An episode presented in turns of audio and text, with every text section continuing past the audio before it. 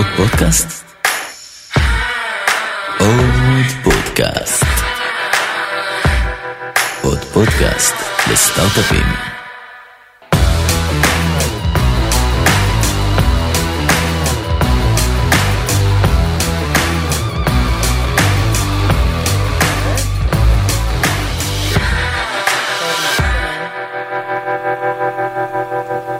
הנה, כבר יש לנו אטנדיז. מעולה.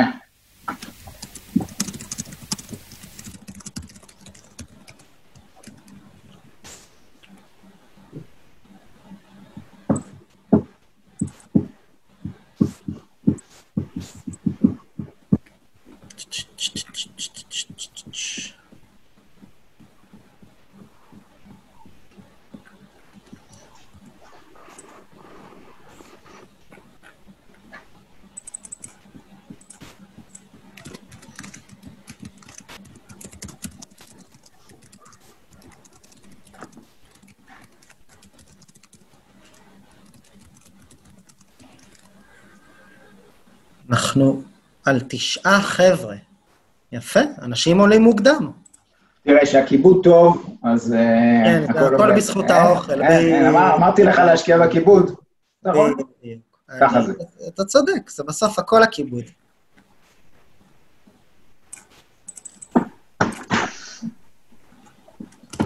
יאללה, אנחנו נעלה לייב בפייסבוק עוד שתי דקות.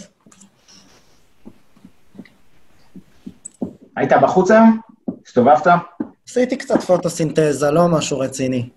דיברתי עם איזשהו מנהל של קרן שהיה היום במשרד בסרונה, בבניין.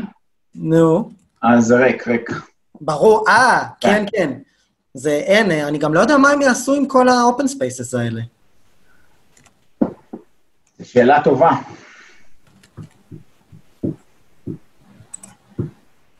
גם מבחינת הבריאות, ש, שזה הרבה אנשים בכאילו חלל אחד, וגם מבחינת מחיר. אם אתה עובד מהבית, אז...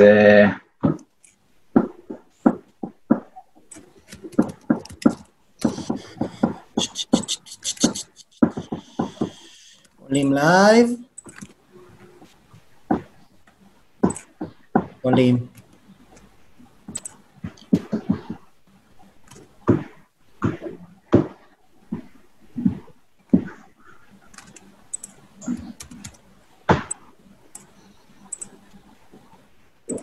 הסיפור היה שפעם שעברה זה לא עבד לי. נכון, אני זוכר. כן, בגלל זה אני מתוסכל. מישהו רשם פה שהמשבר בא ל-WeWork הכי בזמן, כי זה גם ככה בהתרסקות. זה נכון מאוד, זה נכון מאוד. אני רואה את זה גם בוובינרים אחרים שיש עם החיבור לפייסבוק לייב, יש כזה תמיד קושי. מרק צוקר, הוא לא אוהב את ה... אה, הנה זה עובד. טוב, אז בכל מקרה, תודה רבה לכל מי ש... לכל ה-שש עשרה איש שכאן, אנחנו מתחילים בזמן, אז uh, אל תדאגו. אתם uh, לא מפספסים שום דבר, וזה רק small talk uh, וצ'יט-צ'ט של יוסי ושלי כדי להעביר את הזמן. כן, כן.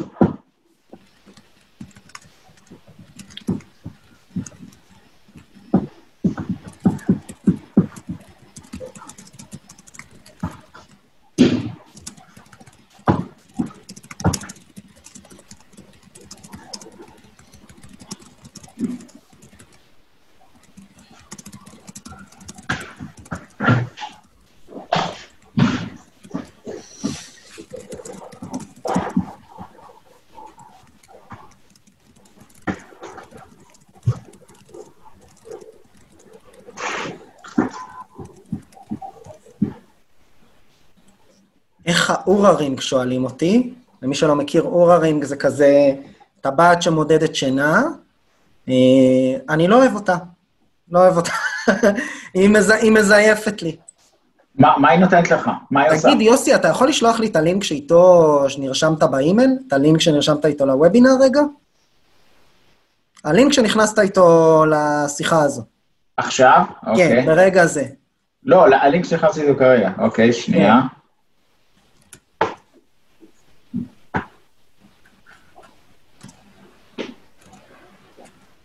מה איך לשלוח לך? בוואטסאפ. יש פה כמה חבר'ה שמבקשים.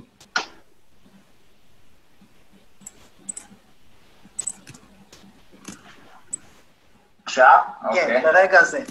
לא, הלינק שלך עשינו כרגע. אוקיי, שנייה. בדיוק.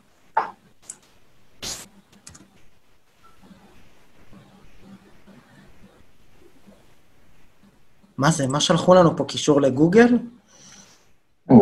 חבר'ה, זה לא חנות של אי-ביי פה, לא לשלוח קישורים מוזרים.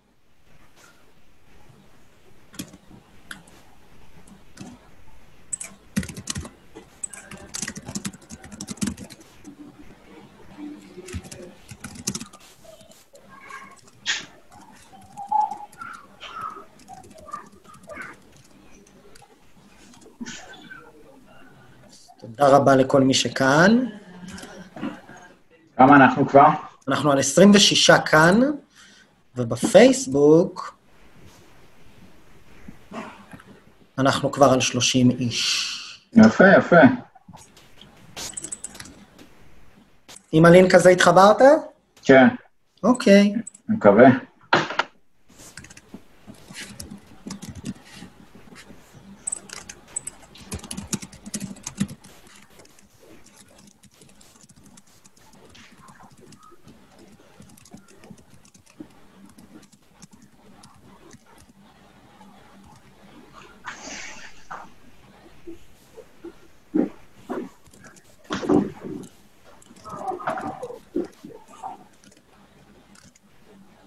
זה הלינק הרשמה, אבל למה, למה, למה בגוגל?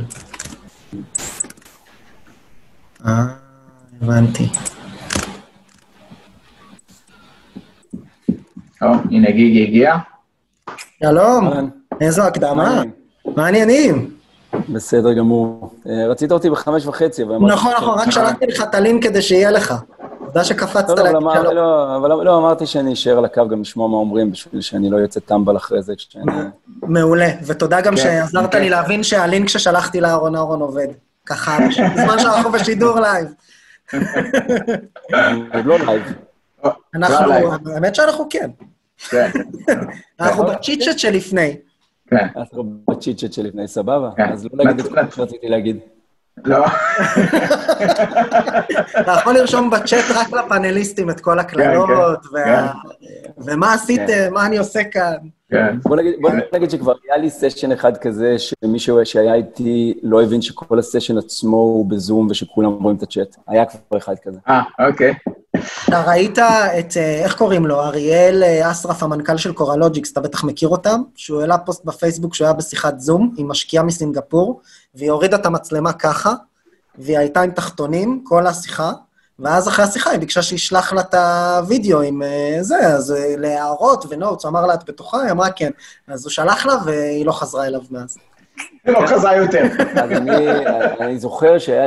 לפני המון שנים סקר שעשו, נדמה לי מייקרוסופט, אחרי הקנייה של סקייפ, על מה הדברים שצריכים לקרות בשביל שווידאו קונפרנסינג יגדל. כאילו, כנראה שהתשובה זה קורונה, אבל... כן. והשאלה הייתה למה בעצם, why don't you video conference, why, why do you only conference? והתשובה מספר אחת שהייתה, כאילו, by far, הייתה, כי רוב הפעמים אני בבית בתחתונים, ומאז זה, לא, זה, זה שנים לא ברח לי מהראש. כל שיחת כן. טלפון שהייתי עושה, שהייתי עושה הייתי חושב על, הייתי, הייתי חושב על מי שמדברת, אומר, אוקיי, האם עכשיו הם תחתונים בבית, אולי עדיף שלא לחשוב על זה. זה גם אחת הסיבות שהשיחות הרגילות בוויס עם, עם תמונה, לא, לא בשביל קונפרנס, אלא אני ואתה מדברים, ויש את האפשרות לעשות בוויס ובאודיו ובווידאו, ורוב האנשים לא עושים וידאו. אנחנו ממשיכים לדבר רק באודיו, כי אתה אומר, מה אני צריך שיראו אותי עכשיו? אז... מה מוסיף, מה זה? נכון. נכון, נכון מאוד. אז הנה, אנחנו הופכים את אהרון לפאנליסט, והוא אמור להצטרף. אנחנו משדרים גם פה וגם בפייסבוק? אנחנו משדרים גם פה וגם בפייסבוק, והנה אהרון שמצטרף אלינו, ואני גם פותח לו את הוידאו. או! או! שלום! ממש בדקה ה-תשעים. הצלחנו. יפה. אני מתנצל, זום הפסיקו לשלוח התראות אימייל לאנשים. אוקיי, בסדר. אז ערב טוב. להתחיל את הוידאו או לא להתחיל את הוידאו? אתה כבר על וידאו, אז אין לך בעיה. אתה יכול רק לחבות אותו אם אתה רוצה. כן, אנחנו נתחיל גיא ואני, ואז נעלה... אתם יכולים לשים את עצמכם על מיוט, ואנחנו נקרא לכם... אתה רוצה לחבות לי את הוידאו ולהעלות אותי אחר כך, בשביל שלא כולם יצטרכו לראות אותי? כן. אני אשאר לקו, אבל תעלה אותי אחר כך. בבקשה. מעולה. תודה רבה. מעולה. אז אנחנו פה עם אהרון, אוקיי, אחלה, מעולה. יוסי, מה עניינים? בסדר גמור, אז הגענו לפרק שניים. עשינו את זה. נכון, ואנחנו יכולים להגיד שגם הפרקים הבאים מתכננים והולכים להם. אז, אז גיא, אולי קצת קרדיטים למי שעושה במלאכה ועוזר לנו. מעולה, אז קודם כל לך, יוסי, תודה רבה, ולפועלים הייטק ולאלונה ולאלה ולעדי ולכל הצוות, אז באמת באמת תודה רבה. לארגון וייס, שזה ארגון חברתי שמפיק בימים כתיקונם הרצאות בברים, ובימים שלא כתיקונם או בימי קורונה הוא מפיק וובינרים, לא בברים, אז הם בעצם באמת ארגון שאנחנו משתפים איתנו פעולה ומביא לנו הרבה הרבה קהל, אז תודה רבה להם. למי שלא מכיר אותי, אני גיא, אני שותף מנהל בתוכנית היצע שנקראת Fusion אל איי, אנחנו לוקחים סטארט-אפים ישראלים בשלבים מוקדמים לארצות הברית, לחוף המערבי, נותנים להם צ'קים של מאה ועשרה אלף דולר, ועוזרים להם עם חיבורים למשקיעים, שותפויות אסטרטגיות ולקוחות פוטנציאליים בארצות הברית. פועלים כבר שלוש שנים, השקענו במעל ארבעים חברות, ואנחנו עושים את השיחה הזו עם יוסי, נו, כי מי לא נעשה את זה חוץ מי עם יוסי, ומאוד שמחים להביא באמת את הדמויות הכי מובילות בתעשייה, כדי לדבר איתכם ואיתכם על מה קורה בתקופת הקורונה. אני רק אגיד שהשידור שלנו, למי שלא הספיק לעלות לוובינר, מופיע לייב גם בעמוד של Fusion אל איי, אני מפרסם את הלינק עכשיו, אז כולכם יכולים להעביר את זה לחברים שלכם שלא הספיקו לעלות, ובעמוד האישי שלי, אז אנחנו באמת מקדמים את השידור לייב הזה גם בפייסבוק, יש לנו כבר לא מעט צופים שם, תכף נלך לבדוק מה המצב. יוסי, הבמה שלך. יפה, אז תודה גיא, באמת כיף לעשות את זה איתך, וכמובן לכל הצוות של פועלים הייטק, שנותן בנקאות לסטארט-אפים, משקיע בקרנות הון סיכון, ומאוד מעורב בקהילה. סך הכל יצאנו ככה מתקופת החגים, גיא, נכון? וחוזרים למעין נורמל מסוים, גם מבחינת הקורונה, ואסטרטגיות יציאה, וכל מיני דברים. אגב, exit strategy זה, זה ביטוי של וי סי'ס, איך אני יוצא מהחברה שהשקעתי בה, והיום זה הפך כזה לביטוי שכל אחד אומר אסטרטגיית יציאה, זה, זה תמיד נראה לי קצת מצחיק. כן, אבל, נכון? אז אנחנו רואים את ה... זה כאילו לא... זה בסדר גם, מה זה אסטרטגיית יציאה? זה כרגע אסטרטגיה, יש רק טקטיקה, אבל בסדר. הרווחת חמש מאות מטר, גיא, אני לא... איך אתה מזלזל בזה? ארבע מאות, זה היפה. ארבע מאות, כן, היה מאה ועכשיו חמש מאות. אז אנחנו רואים... רואים אבל בארצות הברית את ההתחלה של הפרסום של הדוחות של החברות הציבוריות, שפה כבר מתגלה המכה שספגו מהמחירות בגלל הקורונה, וזה רק חלק מהרבעון, אז זה קצת הופך את הנזקים שדיברו עליהם לקצת יותר אמיתיים, ואז נשאלת השאלה עם כל הקיצוצים שראינו גם בארץ, אולי קצת פסח טיפה עצר אותם, האם אנחנו עכשיו נראה את זה יותר מסיבי, או אולי יהיה איזושהי רגיעה עכשיו ויפסיקו עם זה, אז uh, מי שרוצה לענות לנו בצ'אט מה הוא חושב, ما, uh, זה יכול להיות מה מעניין. מה אתם אומרים? תעשו השב לאול ותגידו האם אתם חושבים לאול פאנליסט אול אטנדיז, ותגידו האם אתם חושבים שהקיצוצים יימשכו, כן או לא. כן. Uh, יש, יש גם דברים חיובים. Uh, קרנות, יש קרנות שהודיעו על, על סגירה, uh, אנטרי הודיעו שהם סגרו, כאילו גייסו קרן, יש עוד קרן אחת ש... אנחנו יודעים שהיא סיימה לגייס, זה התפרסם בתחילת מאי, ואולי נביא את שותף שם, אני כרגע לא יכול להגיד. היו גם כמה סיבובים מאוד גדולים שיצאו, BioCatch ראינו, Vast Data, סיבובים מאוד מאוד גדולים, נכון שהם בטח עבדו עליהם לפני המשבר, אבל בכל זאת זה, זה, זה משמעותי. בחול גם ראינו את Lightspeed בגיוס עצום של קרן של מעל ארבעה מיליארד דולר, וסטרייק גיסו שש מאות, טוב, יש גם, יש גם גיוסים ויש גם דברים טובים, וראינו את אן אף אקס בהודעה מעניינת על, על תוכנית שאחר כך נדבר עליה קצת יותר לעומק, על התוכנית השקעות שלהם. נכון. ובכל ה, כל הכספים האלה שרצים, אז יש גוף אחד שהוא תמיד, תמיד נמצא שם, אני מתכוון כמובן ל, לרשות החדשנות, שפולט כבר הרבה מאוד זמן, לא יודע, אני חושב שאמצע שנות ה-תשעים או משהו כזה, אני גם התחלתי בעצם ביוזמה שמי שהוביל אותה היה יגאל ארליך, שיצא בדיוק מהתפקיד, שאז קראו לזה מדען ראשי, היום זה רשות החדשנות. זה, זה גוף שתמיד מזרים כסף לתעשייה הזאת של, ה, של הסטארט-אפים ושל ההייטק, ואני אני זוכר תמיד בבורדים שהיינו, אני הייתי הרבה מאוד שנים ב-וי סיז, והרבה פעמים בבורדים היה כזה טרנד כזה, כשהמצב הכלכלי טוב, והמנכ"ל מדבר, בוא ניקח כסף מרשות החדשנות או משהו, אז הבורד אומר לו, תעזוב את זה, מה, מה אתה הולך לשם, חבל, איזה לא, תהליך. לא כן, מה אתה מבלבל לנו את רשות המוח? איך שיש מצב יותר קשה, פתאום הבורד, למה לא פנינו לרשות החדשנות? איך אתם לא מתכוננים לזה? למה אין מענק? למה? אז זה תמיד כזה סייקל uh, מעניין.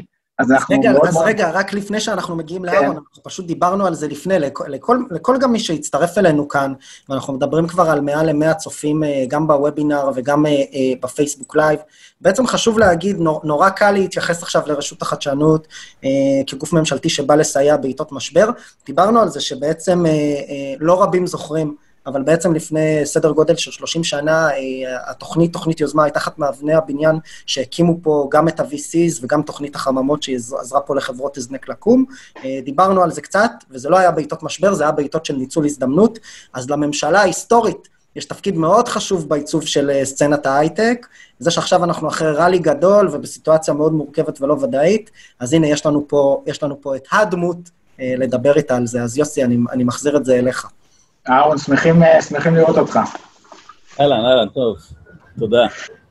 יפה, אז, אז תכף נשאל אותך עוד יותר שאלות קצת על הרשות ועל על התפקיד שלך שם, אבל בתור מישהו שראה את המשברים הקודמים שהיו, ולא משנה אם הם בדיוק כמו המשבר הזה או לא, אבל ראית אותם בגופים פרטיים, אז נשמח לשמוע איפה היית ומה, איך הגוף שהיית בו התנהג באותו זמן, ו...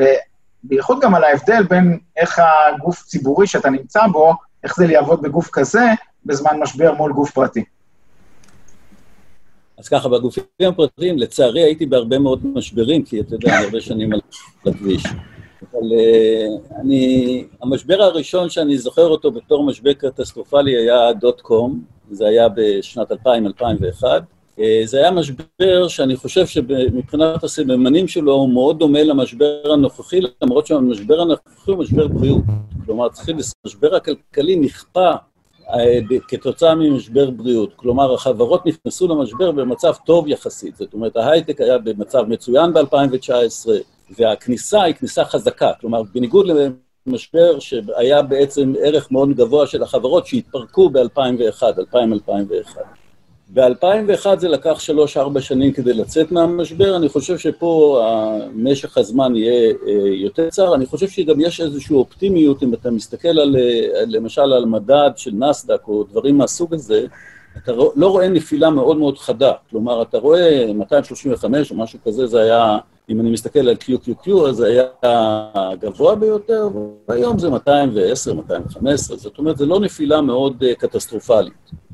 איפה היית אז במשבר ההוא? נפילה של חברות. הייתי, ניהלתי בעצם כ-Chief Operating Officer צורן, אבל הייתי בסיליקון ואלי, כלומר לא בישראל. אה, אוקיי. אבל זו חברה ישראלית. כן, כן. אז זה היה בתקופה הזו. בתקופה של הסאב פריים הייתי בסטארט-אפים, וגם זה היה איזשהו משבר שהוא היה בישראל, הוא היה בעיקר מימוני, כלומר לא היה לו השפעות לוואי חזקות, כי הבנקים היו מאוד יציבים בארץ. אז היה לו השפעות מימוניות. עכשיו, אם אני מסתכל על אה, מה, מה דומה ומה שונה, המשבר הכלכלי הוא מאוד דומה. המשבר הבריאותי הוא כזה דבר שבוא נאמר, אם היית אומר לי לפני חודשיים שהייתי מנהל איתך שיחה בזום, כשאני יושב ומסתכל על הנוף, ואתה מסתכל על החלון שלי מאחורה, אז אה, הייתי... אה, היית מפקפק בשפיות דעתי. מה אנשים עושים בבית? לא, אם זה, אם זה יוסי ספציפית היה אומר לך, אנחנו רגילים לשמוע ממנו. כן, כן, כן. אז באמת זה דבר שמהבחינה הזאת, זה משבר שאני חושב שאני לא יודע אם הוא אמיתי או לא, אבל כרגע אנחנו יושבים בבתים, ואתה יודע, ומחשבים האם הלכנו מאה מטר או יותר. אז זה, זה דבר שהוא באמת שונה, שונה. אני חושב שהמשבר הכלכלי הוא משבר שאנחנו לא יודעים, כלומר, למרות שיש הרבה הערכות, אפשר לשפוט מהדוט קום, אני חושב שזה רפרנס טוב, וזה אומר שהחברות יהיו בווליואשן יותר נמוך ממה שהם היו בעבר. הקושי הכלכלי יהיה כפול, אחד מימון ושניים רות. מכירות בעצם להרבה מאוד חברות, לא לכולן, אבל להרבה מאוד חברות המכירות. נסתכל כרגע על התחלת התוצאות של הרבעון, אחרי שהחברות הן דיפרסט, כלומר הם מדווחים למטה, מאוד טבעי, והרבה מאוד מהדברים, השוק קפה, השוק העולמי קפה. לחברות ישראל אחת כמה וכמה, כי יש שתי, שני אלמנטים. אחד, אין שוק מקומי בישראל, ולכן אנחנו תלויים באופן מוחלט בשוק הבינלאומי, מבחינת מכירות, ובוודאי מבחינת uh, גיוס כספים, אז אנחנו, מרבית הכספים שמגיעים לישראל מגיעים מחו"ל. כלומר, כן. זה בערך שמונים וחמישה אחוז, וגם ה-עשרה אחוז שבכל ישראלי הוא לא ממש ישראלי, כי ה-אל פי זה מזרים. נכון, נכון מאוד. מתי, מתי ראית שקלטת שזה, שזה משהו אמיתי הפעם, ואיך הכנת את הארגון שלך ל, ל, ל, למצב הזה?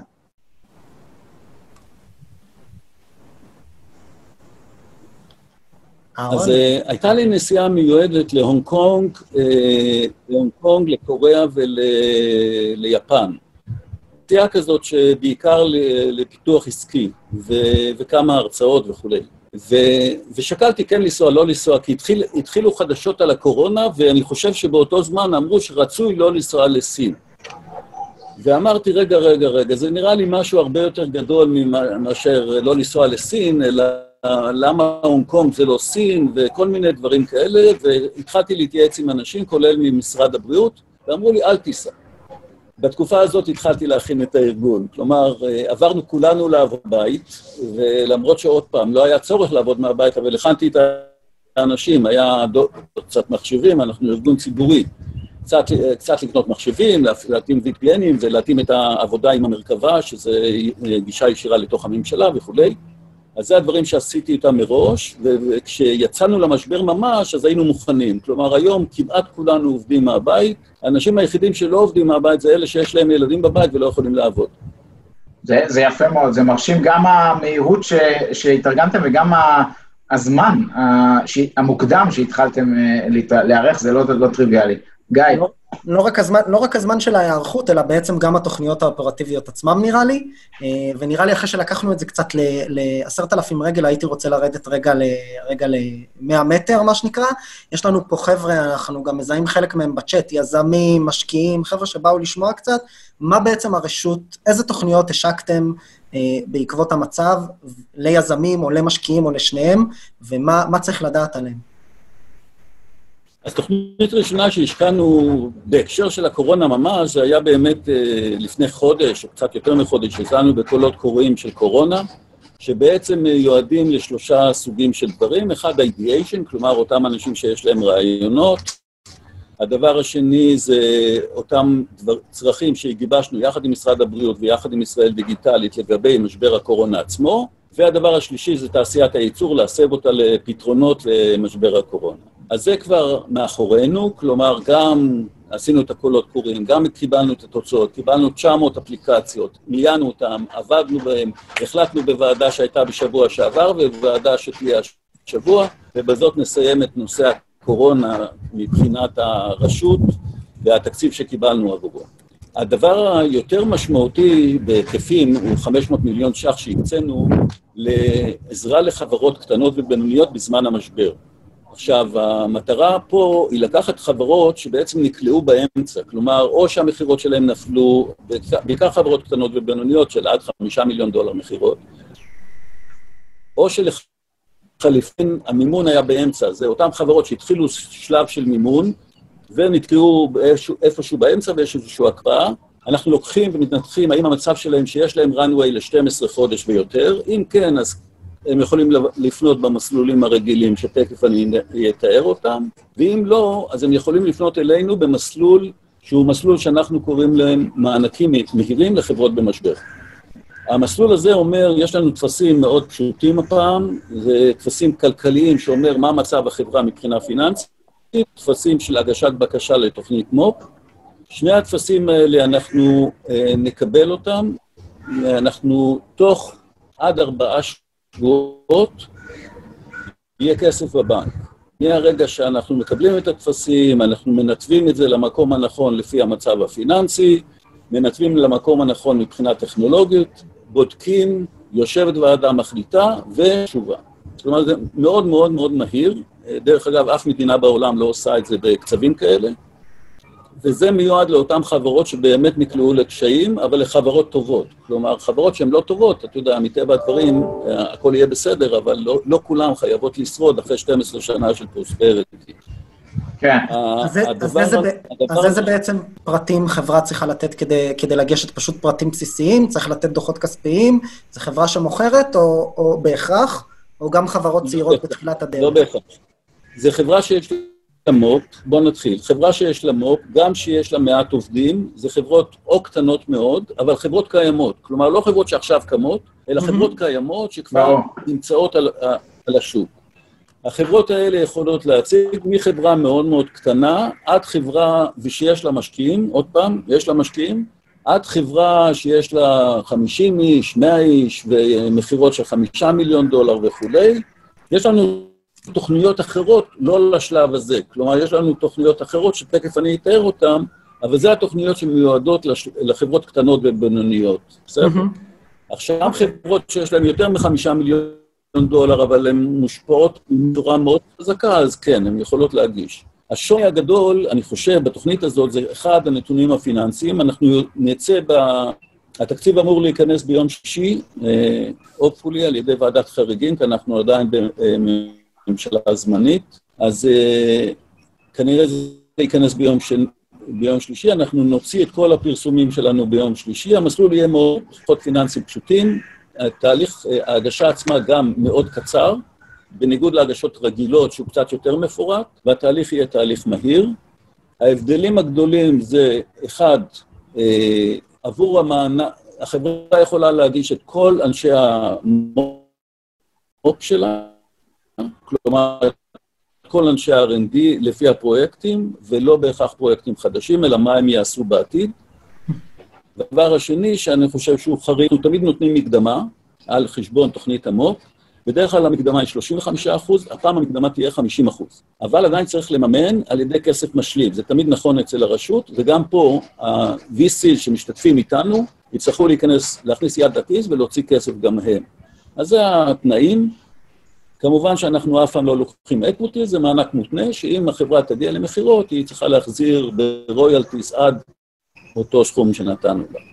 אז אני, רק, אז אני רק אגיד אה, אה, דבר אחד לפני השאלה הבאה, שאנחנו בקשר גם עם הצוות שלך, אז לכל מי שמאזין לנו פה בצ'אט וגם בפייסבוק, אנחנו נפרסם אחרי הרעיון פה מראה מקום רשמיים של הרשות לחדשנות, ש, שמפנים קצת מידע על המענקים וההטבות, לכל מי שמתעניין או מתעניינת ורוצה לשאול עוד שאלות, ואפילו להגיש. יש תוכניות שכבר נפתחו ועומדות להיסגר, יש תוכניות חדשות שעוד יאושרו, אז זה שווה מה שנקרא לעקוב.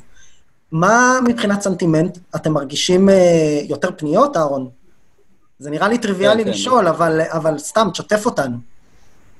לא, אבל זה התחיל ככה, זה נורא מוזר היה, כי בשנה שעברה התחילו הבעיה של הממשלה הזמנית, והיה בעיה במזומנים, שאחר כך נסתרה בדצמבר, והסנטימנט אז היה מאוד שלילי, כלומר, זה היה ממשלה זמנית, לא היה לנו תקציב, עד השני לרביעי, דרך אגב, היה תקציב אפס, ואז בינואר הייתה ירידה של עשרים וחמישה אחוז בכמות הבקשות ביחס לינואר שנה שעברה. ואז נכנס המשבר בתחילת פברואר. המשבר נכנס בתחילת פברואר, ואז הייתה עלייה של עשרים וחמישה אחוז ביחס למה שהיה שנה שעברה, ובמרץ היה קפיצה עוד יותר גדולה ביחס למה שהיה בשנה שעברה. כלומר, אנחנו רואים עכשיו את ה... החל מהמשבר הכלכלי, שזה היה דיפרסיה, וכלה במשבר הנוכחי, זאת אומרת, המשבר של ממשלת מעבר, ואחרי זה היה את המשבר של הקורונה. המשבר של הקורונה הרים את הבקשות. אני רק אתן דוגמה אחת. צפינו לקבל כ-מאה בקשות בנושא של הקורונה, בקולות קוראים קורונה. קיבלנו תשע מאות. עכשיו, זה מטורף לגמרי. כן, כן. עכשיו, סך הכל, מבחינת התקציב של הרשות, יחסית לשנה שעברה, אז, אז מה הוא יהיה אותו דבר? יגדל קצת? היה מאתיים מיליון שקל או...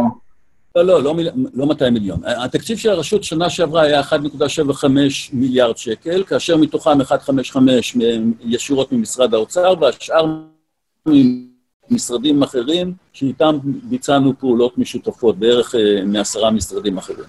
התקציב השנה התחיל מ-שש מאות וחמישים מיליון ש"ח, זה התקציב של הממשלה הזמנית, שהיה אמור לחסות את החצי הראשון של השנה, וקיבלנו עוד מיליארד ומאתיים מיליון, או נקבל ביום שלישי מיליארד ומאתיים מיליון, שזה מעמיד אותנו קצת יותר גבוה משנה שעברה. אבל okay. בתוכו, מכלל התקציב הזה שאמרתי, חמש מאות מיליון ש"ח.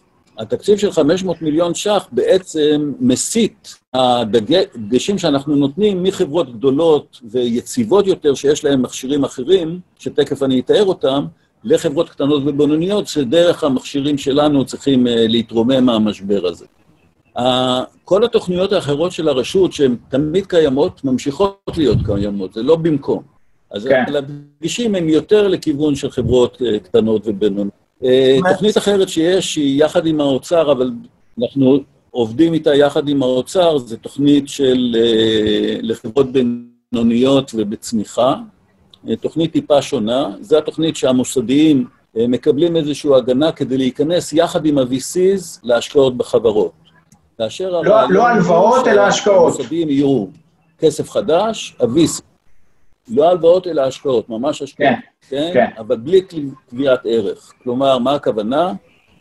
כי אם זה יהיה עם קביעת ערך, זה יהיה נורא איטי. אז הכוונה בלי קביעת ערך, כלומר, או במתכונת של ברידג' לון, או במתכונות אחרות. עכשיו, מה המטרה של המוסדיים בכל העסק? וזה מעניין, כי אנחנו התחלנו עם תוכנית מוסדיים לפני... התחלנו לדבר איתם לפני שנתיים, אבל בעצם גיבשנו תוכנית, וקבענו גם תוכנית שהוצאנו אותה לשוק בנובמבר אלפיים תשע עשרה, שקראנו לה תוכנית המוסדיים, והיא בעצם עושה encouragement למוסדיים להתמקצע בנושא של ההייטק, על ידי אנליסטים וכו'. אני חייב להגיד, אהרון, זה התוכנית לדעתי מאוד חכמה, לא בגלל ההיקף הכספי, כי הוא לא גבוה, אבל היא הייתה מאוד מדויקת. במקום אה, דברים אחרים, בואו תזכרו אנשים ותדעו סוף סוף לעשות אנליזה נכונה לחברות הייטק, לא היה להם את ה-capabilities האלה, או אולי היה, אבל לא כל כך רצו להשקיע בצוותים האלה, וזה זה עזר להם מאוד לדעתי. נכון, נכון. אני חושב שזה היה אחרי הרבה מאוד שיחות, גם עם הרגולטורים, כלומר גם עם ברקת וגם עם גואטה, וגם זה היה שיחה עם המוסדיים עצמם, היה שולחנות עגולים אצלנו ברשות, זה היה ממש יפה. אז זו הייתה תוכנית באמת קטנה בכסף, אבל זו תוכנית שקנתה מיומנות מסוימת, והייתה קפיצה מאוד גדולה על התוכנית הזאת. כלומר, הרצון קיים. הדבר השני ש, שחשוב להבין, וזה כל האנשים מבינים, כאשר מוסדיים בחו"ל משקיעים בהייטק בסביבות שלושה אחוז. זה, זה ההשקעה של מוסדים במדינות אחרות, כולל בהייטק הישראלי. המוסדים הישראלים משקיעים פחות מ-אפס נקודה חמש אחוז, כלומר, הם משקיעים במעט נורא בהייטק הישראלי. התוכנית, אילו המוסדים היו משקיעים לפני עשר ועשרים שנה ושלושים שנה בהייטק הישראלי, מצב החוסכים היום היה הרבה יותר טוב ממה שהוא היום. כלומר, זה, זה השקעה טובה, וזה yeah. דבר שמפ... זה לא, עכשיו, כאשר אני אומר השקעה של מוסדים, מיד כולם הולכים לחברה מאוד קטנה, שפחות מעשרה אנשים, שנמצאת ברוטשילד. התשובה לא, זה לא המקום שהם צריכים להשקיע, וזה לא המקום שאנחנו מייעדים. המקום הוא לחברות בוגרות, בצמיחה, שהסיכון הוא הרבה יותר קטן, ושלראות את הפרוספריטי הרבה יותר גדול, וגם נותנים להם איזשהו סוג של הגנה על הדאון ראונד, אם יהיה, על ידי משרד האוצר. אז, אז, אז, אז אהרון, סליחה כן. שאני קוטע, זה, זה בעצם עידוד של, המשק... של המוסדים באמת להיכנס בהשקעות בהון סיכון הישראלי, בחברות יותר בגירות, כמו שאנחנו מבינים, בערבות המדינה או בסיוע המדינה. בהקשר הזה, יוסי ואני קצת דיברנו על זה לפני. יש פה בסופו של דבר איזה עניין, גם עם האלוקציה היחסית של המוסדי הישראלי הממוצע, להייטק, היא נמוכה יותר משל מוסדי בחול. עדיין המוסדים, כשמסתכלים על איך שהם עושים אלוקציה להשקעות שלהם, רובם ממוקדים בשוק הישראלי, אין להם כזה פיזור. אם יש פה, מה שנקרא, בעיה לוקלית במשק, יכול להיות שלא עדיף לרווח את ההשקעות האלה לטכנולוגיות בחול גם? בלי קשר לזווית הממשלתית, רשות חדשנותית ווייז?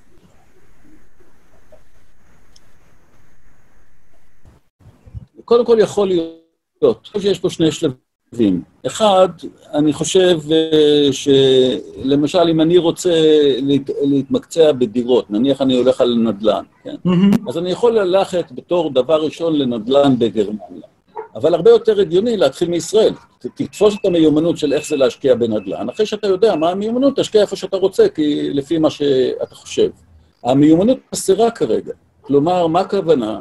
מה הכוונה של המסלול הזה, למשל? הכוונה של המסלול הראשון היה לייצר מיומנות בעצם, לאנליסטים שבאו בעצם מההייטק, מבינים היטב את שוק ההייטק, או מהמשקיעים של ההייטק כמובן, מבינים היטב את השוק, והם אלה שיכולים לעשות. כאשר דיברנו עם המוסדיים, ראינו, דרך אגב, אנליסטים מדהימים, אבל בנושאים של פיננסים, בנושאים של נדל"ן, שם היו אנליסטים. אנליסטים בהייטק להוציא שני, שני מוסדיים, אין כמעט. כלומר, אין כמעט אנליסטים. כלומר, הם לא יודעים להעריך את הסיכון, את הדבר הנכון, איך לעשות וכו'. התוכנית הזאת עושה בוסט לדבר שהוא קיים, שרצינו לעשות אותו anyhow, ולהתחיל מישראל זה דבר נכון, כי עוד פעם, השוק הישראלי ביחס לשוק ההייטק בעולם הוא יותר רווחי, עוד פעם, הוא יותר רווחי, צריך לזכור את זה, אנחנו בשוק טוב. כלומר, זה לא, רמת הסיכון היא יותר נמוכה. בסוף יעשו מה שהם רוצים, אתה יודע, זה תמיד, זה תמיד נכון, הם גם לא חייבים להצטרף. ברור. לגמרי. תודה. אהרון, אולי נסיים בקצת זווית שלך קדימה, איך אתה רואה את ההתנהלות עכשיו בחודשים הקרובים, גם של החברות הגדולות הרב-לאומיות, שבחלק מהם הייתה, וגם של, של העולם שלנו, של, של הקרנות ושל הסטארט-אפים, איך, איך אתה רואה את החודשים הקרובים? זה מאוד מאוד תלוי מה תהיה היציאה מהמשבר הגלובלית, לא הישראלית, אלא זה מאוד מאוד תלוי, כי אם המש... אני יציאה, המשבר תהיה כמו שהייתה בעבר, זה יציאה שאיטית, כלומר, זה לא יהיה יציאה של תוך uh, כמה חודשים, אתה רואה uh, ריבאונד והכל אותו דבר, זה יציאה, יציאה יחסית איטית, אנחנו מעריכים שהיציאה הכלכלית אחרי המשבר הבריאותי תיקח כשנה, אבל אין לנו יותר מדי ערובות לשנה הזאת, זאת אומרת, יכול להיות שלוש שנים ויכול להיות חצי שנה. אבל זה ההנחה שלנו. עכשיו, הדבר השני שאני רואה זה לגבי החברות הבינלאומיות, יהיה... Uh, יש שני שלבים שתמיד זה שלב ההתפכחות, כלומר, השלב הראשון הוא שלב ההתלהבות. מה השלב ההתלהבות? מכיוון שחלק מהחברות מפטרות עובדים, או מרודות שכר, ואנשים עוזבים וכו'. אז שלב ההתלהבות זה אותם אנשים שהיו לי על הליסטה שלא הצלחתי לזכור אותם בחצי שנה האחרונה, הנה יופי, אני יכול לזכור אותם כי יש כאלה בשוק. אז זה השלב ההתלהבות. השלב הבא זה הדוחות הכספיים של החברות עצמם. הכספיים הם לא מי יודע מה. ואז אומרים להם, אתם צריכים לתאם, נכנסתם, אז יאללה. אז אני חושב שצריך להיות טיפה יותר זהירים כולנו, ולחכות לראות מה קורה בשוק, מכיוון שבלב הכי הייתי במצב של פרוספרטי מאוד מאוד גבוה, המשכורות היו גבוהות וכולי, יכול להיות שזה יפניס את ההייטק למצב יותר טוב. אני חושב שבמשבר הזה, בעל כורחנו נקלענו להרבה מאוד דברים שהם מאוד טובים, כלומר, גם עבודה מרחוק, גם מרחוק, גם למידה מרחוק. הדברים האלה ייצרו סטאפ חדש, גם במישור הציבורי, שלא היה קיים. אני חושב שמהבחינה הזאת זה גם דברים טובים. השוק, אני, אם הייתי סי אי או של חברה בזמן משבר, אז הייתי עושה קצת הולדינג, הייתי אולי מתאים קצת את רמת ההוצאות, משנה את המוצרים, לפי המשבר וכו'. לא הייתי סס לקלוט אנשים בשלב הזה, אבל כמובן שאותן חברות שכן קולטות אנשים, אנחנו מברכים על זה. יפה, אהרון, המון המון תודה שהיית איתנו, היה סופר מעניין. גיא. על הכיפק. תודה רבה, אהרון. על הכיפק, תודה. אהרון, תודה. אני אכניס לך את הפילים. תודה. שמחנו. מה אתה אומר, גיא? אני קודם, אני קודם כל אומר שזה נורא מעניין איך בזום הכל נהפך להרבה יותר אנושי. זה קצת כמו כשמעלים מישהו לתוכנית רדיו, yeah. הוא לא כזה בטוח איפה הוא נמצא בסביבה, אז שמענו כזה את הרוח, ושמענו קצת את הילדים. נכון, ושמענו... נכון, נכון. ואז אתה יודע, אתה בסוף מדבר עם מנכ"ל רשות, רשות החדשנות, או עכשיו עם גיגי לוי, ופתאום הילדה נכנסת, או yeah. מגיע מפלוח. זה נחמד, ואני חושב שעל אף הריחוק הפיזי יש פה משהו מאוד אנושי, אז זה דבר ראשון. דבר שני, מאוד מעניין, תפקידה של הרשות, רשות החדשנות כאן, בעיקר בלי לערב פוליטיקה, ברקע זה שהסביבה, הסביבה הפוליטית דווקא לא ידועה, ולמרות זאת בממשלת חירום מעבירים פה, מעבירים פה תקציבים משמעותיים לתוך התעשייה. זה make sense, כמו שדיברנו על זה, הרשות החדשנות יש לה תפקיד גם, ולממשלה, גם במשבר, אבל גם בעיתות שגרה. הם עיצבו פה בפרויקט יוזמה את התעשייה, ואני חושב שגם עכשיו הם נכנסים בדיוק, בדיוק מתי שצריך אותם. אני מסכים גם עם הניתוחים של שניכם לגבי שוק המקרו, שה-earnings והדוחות עוד לא פורסמו ברוב החברות, רק התחילו, וברגע שזה יקרה, אנחנו, אנחנו לדעתי, אז יתחילו התגובות האמיתיות במקרו-כלכלה למה שקורה כאן. בינתיים רק רואים את זה בדיווחי unemployment ו- וקצת ייצור וכו'. תכף נראה כן. את זה בהכנסות בשורה התחתונה. נכון, נכון. אז שתי חברות אגב שהגיעו לסי דווקא, זה נטפליקס ואמזון, שהמניה שלהם ב-all time high. לא אמרת זום בכלל. סליחה? לא אמרת זום. נכון, גם זום. הייתי יותר קטנה קצת פשוט משתיהן, וזה כמובן בגלל נושא הסטרימינג, באמזון זה גם הגרוסריז וכל המשלוחים שבבום, וזה נוצר מצב מעניין ש... נגיד נטפליקס, אז, אז היא, היא בסי, אבל מצד שני כל ההפקות אה, נעצרו, לא רק נטפליקס, דיזני וגם אמזון וכל מי שמפיק דברים, כל ההכרזות הגדולות על התוכניות המדהימות שהם הולכים להפיק נעצרו, ואז אתה נתקעת בלי תוכן. נכון. אה, שזה יוצר מצב נורא מעניין ומוזר, הבנתי נגיד שנושא האנימציה, שזה התוכן היחיד שאתה יכול להפיק ככה בשנייה, כמו, כמו פעם, אה, אין פה שום ריחוק ושום דבר, אז הוא בפריחה אדירה, אני קראתי על איזושהי חברת אנימציה, שהרי שמה באמת צריך מחשבים מאוד חזקים בשביל העריכה, אז הם ב-no time הקימו מאתיים עמדות לעובדים לעבודה מהבית עם מחשבים מאוד חזקים, והם מפוצצים בהזמנות. אז זה, זה מדהים איך המשבר הזה יוצר, עם כל ההרס, יש גם כל מיני הזדמנויות שאף אחד לא צפה. נכון. אז יש פה כמה דברים שצריך להגיד. קודם כל, כותבים לנו פה בצ'אט ובצדק שלא הזכרנו את הרבעון השלילי הראשון ב- בסין, לדעתי, מאז מתי? חמש עשרה שנה, משהו כזה, לא זוכר. כן, כן. נכון. דיברו שהיה שבעה אחוז ירידה בצמיחה, לראשונה מזה למעלה מעשור, אז זה ככה לציין בכוכבית. לגבי נטפליקס ואמזון, זה מצחיק שאתה אומר, כי המצב נראה לי קצת מורכב, אמזון גם העבירו את רוב, לא רוב, או חלק מפסי הייצור שלהם, לייצר רק אסנשיאלס, ניירות טואלט ומוצרים ומזונות וכדומה, וגם הודיעו על איירינג של לדעתי מעל מאה אלף עובדים נוספים, בזמן המשבר הכריזו על זה לפני שלושה שבועות, אז אמנם ממשיכים לצמוח, ויש להם שירותי ענן, שזה הפעילות הרווחית המרכזית שלהם, אז הם ממשיכים לצמוח בנסיבות אחרות.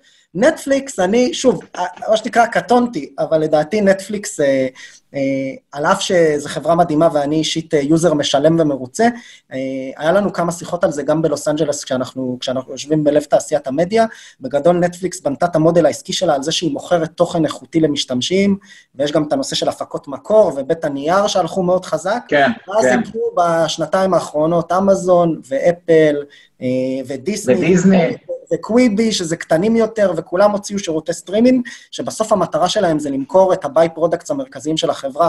אמזון לא עושה שירותי סטרימינג כדי למכור לך תוכניות טלוויזיה, היא מוכרת לך אמזון. ודיסני אותו דבר, ואפל כנ"ל, ובעצם מה שקורה זה שהמודל העסקי של, של נטפליקס, אם חוזרים אליה, כנראה דווקא בלונג טרם בעידן של אחרי קורונה, גם אם ימשיך להיות סטרימינג, כנראה שהשחקניות הגדולות האלה עם כל כך הרבה מזומנים, הערכה שלי, שוב, זה הכל גיא אומר, אה, לא יחזיק מעמד והם יצטרכו לשנות משהו, כי אתה תוכל לחוות תוכן אחר, במנוי לאמזון פריים, שאתה גם ככה עושה, כי, כי למה לא. נכון, נכון. זהו. שלא נדבר על דיסני, שזה כוח, כוח מאוד גדול.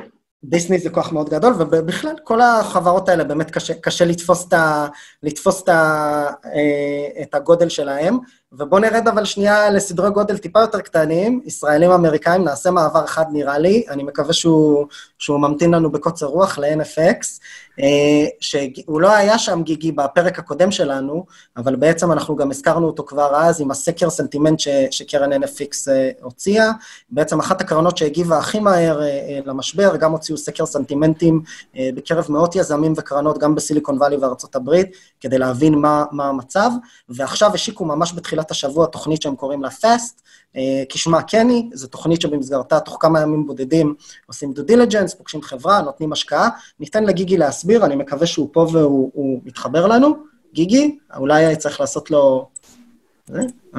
בוא נעשה ככה. הנה, בבקשה. הנה, הגיע. אחלה, סליחה, אני פשוט הייתי צריך ללחוץ פה על שני כפתורים, זה לגמרי פאק שלי. אני לא הצלחתי להיכנס לבד. סליחה. אתה מבין, המניה של זום עולה סתם. אז גיגי, קודם כל... גיא, תשמעו אותי טוב, אני בחדר, כל חמש דקות צריך לבחור חדר אחר לבחור מהילדים. שומעים מצוין. בחדר אחר שהתעודה בו אחרת, אבל אין בו ילדים, שזה יתרון גדול. גיגי, מה נשמע? קודם כל, תציג קצת את עצמך ואת אן אף אקס, אם יורשה לנו לבקש לכל מי שאיכשהו בטעות לא מכיר. אז קודם כל, שלא תסתבך עם אשתי, קוראים לי גיגי לוי-וייס, כי מיזגנו את השמות שלנו, אתה לא רוצה להסתבך איתה. הקמתי לאורך השנים שבע חברות בתחומים שונים, ואז ניהלתי כמה חברות קצת יותר גדולות, ניהלתי חטיבה באמדוקס, ניהלתי את שמונה שמונה שמונה, ואחר כך, בעצם במקביל, גם התחלתי להשקיע בחברות לפני חמש עשרה שנה, השקעתי במעל מאה חברות בתור אנג'ל, הרבה מזל, כאילו רוב ההשקעות היו בתקופת הצמיחה של האינטרנט והסמארטפונים, והרבה מאוד חברות שהלך להם מאוד טוב, והמפורסמות בהם זה פלייטיקה וקנצ'ו וסימילר ווב ומיי הריטג' ואופטימוב וסלינה ועוד רבות אחרות, והיה לי הרבה מזל, השקעתי בהרבה אנשים מאוד מאוד טובים שעשו תוצאות מדהימות, ולמעשה לפני ארבע שנים הקמנו קרן, או זה התחיל בהתחלה בתור אקסלרטור, שהפך לקרן, היום אנחנו רואה קרן, קרן ראשונה הייתה מאה וחמישים מיליון דולר, עכשיו אנחנו משקיעים מקרן של מאתיים שבעים וחמישה מיליון דולר, שני השותפים שלי הם, שניהם יושבים בוואלי, אחד קוראים לו פיט פלינט, הוא מי שהקים את רוליה, זה מרקט פלייס של נדל"ן בארצות הברית שנמכר בשלושה וחצי מיליארד דולר, אחרי שהוא הנפיק אותו אחרי אלפיים ושמונה, כי הוא לא צריך לגייס לו כסף יותר, ואחרי זה מכר אותו בשלושה וחצי מיליארד, וג'יימס קורר שהקים שבע חברות ומכר שש מהן, כולל לפייפל, כולל בכל מיני תחומים שונים, וביחד הקמנו את הקרן, משקיעים בישראל ובוואלי, בערך שליש, שני שליש. בהתאמה מה שנקרא, שליש מהחברות בארץ, שני שליש בארצות הברית. אין הגדרה, כלומר, אם אני לא אמצא חברות טובות פה, אז לא יהיו פה השקעות, ואם הם לא ימצאו חברות טובות שם, אז לא יהיו שם השקעות, אבל בפועל שלושה אנשים זה מה שיוצא פחות או יותר, ולמעשה אנחנו משקיעים יחסית מהר, כלומר, גם בדרך כלל אנחנו משקיעים לפחות חברה בחודש, זה יוצא הממוצע פחות או יותר, אולי אפילו חברה וחצי בממוצע, ולמעשה כשהתחילה המשבר, אז הסתכלנו על המצב, ואמרנו, עשינו את הסקר הזה בשביל לראות מה המצב, והחלטנו לפרסם אותו, אנחנו בכלל... מה באמת גרם לכם לעשות כזה דבר? זה בכל זאת השקעה של זמן, משאבים, זה סקר די גדול. הם גם התחייבו, הם גם התחייבו שכל, לדעתי, שישה עד שמונה שבועות, הם יעשו דאבל צ'ק לסנטימנט. אז דבר ראשון, אנחנו, תראו, בתור קרן חדשה, אתה צריך לחשוב מה יגרום לך to get above the noise. בסופו של דבר, בארץ עוד יחסית לא קשה לי יותר מדי, כי בסוף כמות הקרנות פה היא מוגבלת, היא לא, אין פה אלפי קרנות, וגם אני משקיע פה הרבה מאוד שנים, ויחסית מוכר, אבל כשאתה רוצה בוואלי להתחרות, ובארץ גם אין באמת הרבה קרנות סיד, כלומר, בסוף קרנות הסיד שאני מתחרה או עובד איתן, מדובר על בין חמש לעשר, זה כל מה שיש פה. כשאני מסתכל בסופו של דבר בוואלי, אז בוואלי יש לך שמות כמו First Round Capital, Upfront, Felicis, כאילו קרנות מעולות ש-have been around for many years, וצריך בשביל שתוכל לזכות מהן בעסקאות, וגם מול סקויה ואחרות מהיותר גדולות שרוצות להשקיע גם בסיד. אתה חייב לבנות לעצמך ברנד, ואחד הדברים שעשינו בשביל לבנות ברנד, עשינו שני דברים. הראשון זה קונטנט, יש לנו בעצם אסטרטגיית קונטנט שבה עולה לנו בהרבה שעות, אני יושב וכותב הרבה, וג'יימס ופיט יושבים וכותבים הרבה, אבל יש לנו בלוג שהוא מאוד פרקטי, הוא בלוג, לשמחתי, הוא נבחר כמקור המידע החדש הכי טוב בוואלי כבר כמה פעמים, אז זה כנראה עובד, אבל אנחנו היום, לדעתי, אתר מספר ארבע בעולם ב-וי סי'ס בכמות טראפיק, בזכות ה... זה מסימילר ווב, אז... יש inside information, כן. כן, גם אתה יכול להיכנס, אבל כן. והדבר השני זה תוכנה, בעצם אנחנו מייצרים כלי תוכנה גם פנימיים לנו, יש לנו סי אר אם שלנו שאנחנו הקמנו עם מערכת Machine Learning שעוברת על כל העסקאות, תכף נדבר על זה, ובמקביל יש לנו כלים שהוצאנו החוצה לתעשייה, אחד נקרא The Company Brief, שזה בעצם סוג של Docsend משופר לשליחת חברות סטארט-אפ, שמאפשר לנו בעצם ליזמים, תמיד חינם, אנחנו אף פעם לא רואים את המידע, לשלוח את, ה, את הבריף שלהם, שכולל מצגת ועוד כמה שאלות, ועוד וידאו אם הם רוצים, ועוד נתונים, ועוד כל מיני דברים, ולחבר כל מיני דברים לזה, לשלוח את זה למשקיעים בשביל לקבל תגובה יותר טובה למשקיעים, ומחוברת לזה מערכת שנקראת סיגנל, שזה בעצם מערכת שעוזרת לך לגלות מי המשקיעים הכי רלוונטיים אליך, וגם לגלות מי, ה, מי האנשים בנטוורק שלך שיכולים לחבר אותך לאנשים האלה, לא רק דרך לינקדין, אלא גם דרך האימייל גרף שלך. ממש רשת חברתית למשקיעים. זה ממש, כן, זה רשת, זה כמו רשת חברתית, שבה אתה יכול לגלות איך אתה מגיע לכל, לכל משקיע. יש לנו עשרות אלפי אנשים שמשתמשים בכלים האלה, וזה בעצם נותן לנו שני דברים, זה גם נותן לנו attention של התעשייה, כי כולם יודעים שזה מאיתנו, אבל זה גם נותן לנו את היכולת, כשמישהו מחפש השקעה, להגיד לו, אנחנו לא מסתכלים לך במידע, אבל רק שתדע שאתה יכול לחוץ פה גם ו... ולהעלות את הדק. אז, אז גיגי, אנחנו קודם כל, קודם כל, לכל מי שמאזין, יש לנו כבר מעל ל-מאתיים מאזינים גם כאן, גם בפייסבוק, אנחנו כמובן נפרסם מראה מקום עם הכלים שלכם שניתן להירשם אליהם, אז לא לדאוג לכל מי שמקשיב.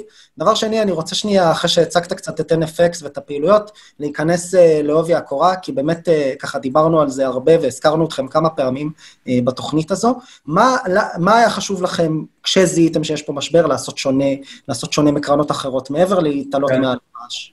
אז דבר ראשון, אנחנו כולנו ניהלנו חברות במשברים הקודמים, אז אני ניהלתי ב-אלפיים וב-אלפיים ושמונה, ופיט ניהל גם ב-אלפיים וגם ג'יימס ניהל ב-אלפיים, שלושה זקנים, אז אנחנו יודעים איך זה מרגיש, ואנחנו יודעים איך זה מרגיש כשפתאום כל הכסף נעלם מהתעשייה, ואותה חברה, יש את המנהל חברה, ולפני שנייה כולם רצו להשקיע בך, ופתאום כולם נעלמים ולא מחזירים טלפונים, ואם כן מחזירים, אז מחזירים לך כל מיני הצעות נוראיות כאלה, גם פה בתעשייה אגב, בכמה שבועות האחרונים, חברה אחת שנתנו לה term sheet עם עוד קרן אחרת, הקרן האחרת stepped back ברגע האחרון, יותר נכון באה ואמרה, אנחנו יכולים לעשות את זה בוולואציה יותר נמוכה, אנחנו אמרנו, אנחנו לא הולכים להוריד את הוולואציה, כי זה מה שסיכמנו עם היזם, כאילו, כמו שאם פתאום היה מצב טוב יותר, לא הייתי מצפה שאחרי שסיכמנו, היזם יבוא ויעלה את הוולואציה, אז זה שנהיה מצב פחות טוב, אני לא מצפה שאני אבוא ואני אוריד את הוולואציה, והם פשוט לא השקיעו, והיינו צריכים להביא מישהו אחר במקומם.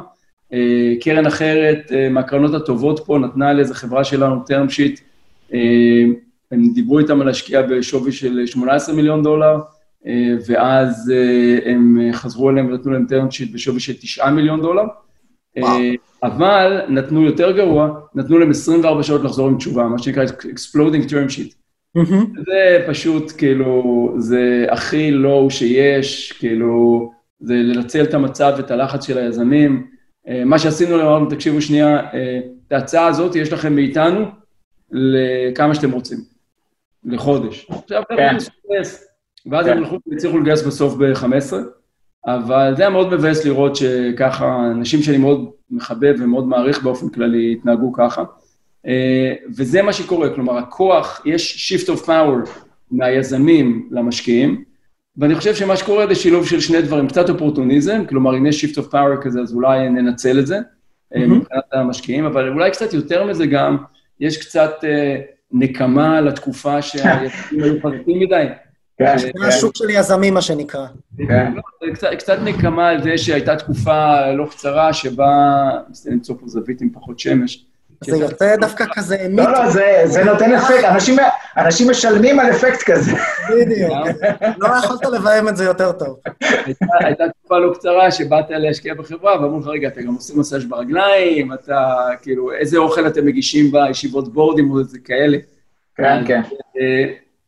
אבל התוצאה הסופית זה שהרגשנו שהשוק הולך להתייבש, ואז בעצם היה לנו, עשינו את הסקר בשביל לגלות מה קורה, בשוק בשביל לוודא, ועד אמרנו כבר עושים את זה, נשתמש בזה גם לתוכן. אגב, ואת... מה, מה הפתיע אותך? היה משהו שהפתיע אותך בתוצאות של הסקר?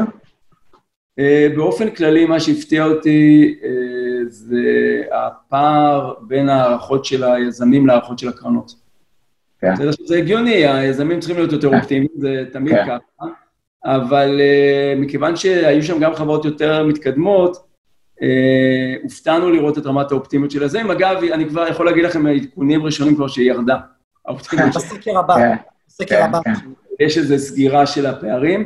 בקיצור, הסתכלנו על התוצאות של הסקר, עשינו ישיבת שותפים מיוחדת, אמרנו, רגע, מה בעצם הולך לקרות בתעשייה, ומה שהולך לקרות זה, א', הולכים להיות הרבה פחות סיבובים, הרבה מאוד חברות מוקדמות הולכות לא לקום, הרבה מאוד חברות שלא הגיעו למיילסטון החדש שצריך בשביל איזה A, הולכות למות, או להתגרר לסיבובים חוזרים, לא יהיו כמעט up rounds, הכל יהיה flat או down rounds, כל הדברים שראינו ב-אלפיים ושמונה וראינו ב-אלפיים, ואז אמרנו, האם זה טוב לנו? לא, זה לא טוב לנו, זה לא טוב לתעשייה, זה לא טוב לנו, זה עוצר את הקצב, זה בעצם הולך להיות, הולכות להיות שנתיים עבודות. ואז שאלנו את עצמנו בעצם מה אנחנו יכולים לעשות בשביל לשפר את זה, מה אנחנו יכולים לעשות שגם יהיה טוב לנו, בסוף אנחנו עושים את זה בין השאר, כמובן בשביל להביא ריטרנים למשקיעים שלנו, מה יהיה טוב לנו מצד אחד, וגם יהיה טוב לתעשייה, וגם ינצל את כל היכולות שיש לנו, שבנינו, את כל המערכות שבנינו, ומה שהחלטנו זה לעשות תוכנית הזאת שנקראת פאסט, היא תוכנית די מטורפת, כלומר, אמיתית, אני יכול להגיד לכם שבעצם התכוונו לקראת סוף השנה לעשות משהו דומה בכל מקרה, כשהרעיון בעצם אמר הדבר הבא, ה-אס אל איי, ה-Service Level Agreement, בין יזמים לבין קרנות, הוא נורא והיום. בסדר, אתה שולח אימייל למישהו, אתה לא יודע, קיבל, לא קיבל, אתה לא יודע אם הוא מסתכל, לא מסתכל, אתה לא יודע אם הוא מתעניין, לא מתעניין, אתה לא יודע איפה אתה נמצא, הלכת לפגישה, כן הלכת, לא... קיצור, נורא והיום, והרבה פעמים, במיוחד בתקופות קשות, התהליכים נמתחים כמו, כמו מסטיק. אתה מתחיל ואתה לא יודע מתי זה ייגמר. אמרנו, בוא ניקח את כל הדברים שאנחנו לא אוהבים בתעשייה, שלא אהבנו בתור יזמים, ובוא ננסה לשנות אותם באמצעות טכנולוגיה. אז מה בעצם התוכנית הזאת עושה? התוכנית הזאת, אנחנו מתחייבים בה לתת תשובה ראשונית, מגע ראשוני תוך שלושה ימים. מזל, ואחר חשבנו להגיד פחות, תודה לאל שלא, תכף נגיד חמלה. אחר כך אנחנו מתחייבים לתת תשובה סופית תוך תשעה ימים, של השקעה לא השקעה, ואנחנו מתחייבים לכסף בבנק שלושה שבועות מההגשה הראשונית, מקסימום, כשבעצם מה קורה פיזית בתהליך הזה, מה מאפשר לנו את זה, במקום לשלוח לנו רק מצגת, היזם ממלא Company Brief כזה, שזה המוצר הזה שבנינו בשביל להציג את החברה שלך יותר טוב, זה נותן לנו מידע מובנה שיכולים להשתמש בו, הדבר הזה נכנס אלינו למערכת הפנימית שלנו, שהיא מערכת ה-סי אר אם שלנו, שאנחנו בונים בשנים האחרונות, יש צוות טכנולוגיה של עשרה אנשים שבונים גם את ה-סי אר אם, גם את מערכות ה-Machine Learning מעל זה, נכנס פנימה, ברגע שזה נכנס פנימה, זה עובר רנקינג אוטומטי, על ידי Machine Learning, לפי כמה עשרות פרמטרים, שגילינו לאורך השנים שאכפת לנו, וכבר תייבנו את זה בשנים האחרונות.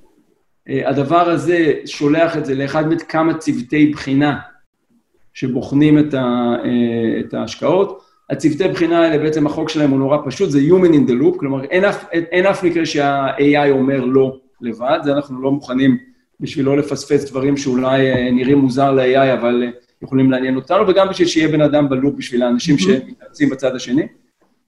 ואז החוק אומר שבצוותי בחינה האלה, יש צוותים, בצוותים יש אנשים שיכולים להגיד כן, זה הולך לפרטנר, אבל אין צוותי, אבל יש רק מעט מאוד אנשים שיכולים להגיד לא, שזה אנשים האינבסטמנטים שיכולים להגיד לא, זה הולך לריג'קשן, ואז בעצם נגיד מכל מה שמגיע אלינו, פחות או יותר חצי מגיע לפרטנרים, הפרטנרים בוחנים, ואז מתחילים להיכנס לתהליך עבודה, שהמערכת שלנו בעצם מגלגלת אותו. כלומר, כשאני היום, כשאני עושה אימייל שאומר אני רוצה פגישה, זה אוטומטית לוחץ על פגישה, אוטומטית זה יוצא למזכירה שלי, לבן אדם, לזה, טק טק, קובע, הכל אוטומטי, אני לא צריך לעשות כלום. כשאני אומר שאני רוצה לעשות ריג'קשן, אז זה לוקח ומציע לי אימייל לפי כל, לפי כל האינפוטים שהמערכת זיהתה ולפי מה שאני הכנסתי, ובעצם עושה לי ג'נרציה של אימייל שאני עובר עליו רק ומשנה אותו ועושה אותו יותר פרסונלי. וכל הדבר הזה בעצם, המטרה שלו לאפשר לנו לבחור, לבחור חברות יותר מהר. בעצם בשביל לפשט את זה עוד יותר, אמרנו שיש שלוש רמות של, של השקעה. Mm-hmm. שלוש הרמות האלה, אגב, הם כנראה קצת מעל המחיר של השוק היום, אבל לא אכפת לנו, כי אנחנו לא רוצים לנצל את זה בצורה אגרסיבית. אז בעצם אם אתה, המקבילה של early seed, כלומר, לפני revenues, לפני traction, אז בעצם זה מיליון דולר ל-חמישה עשר אחוז. בסייף, כלומר, במסמך, שאתה יכול להוריד את המסמך מראש ולראות אותו, זה בעצם אומר ולואציה של בין חמש נקודה שש, חמש נקודה שבע, משהו כזה. אם אתה בשלב של תחילת טראקשן, אז מיליון וחצי ל-חמישה עשר אחוז, משהו אומר שמונה וחצי פרי, ואם אתה בעצם בסוג של סיד אקסטנשן, כלומר, כבר גייסת כנראה סיד, ועכשיו אתה צריך להאריך את הרנווי, כי אי אפשר לגייס עכשיו איי, זה שני מיליון ל-חמישה עשר אחוז.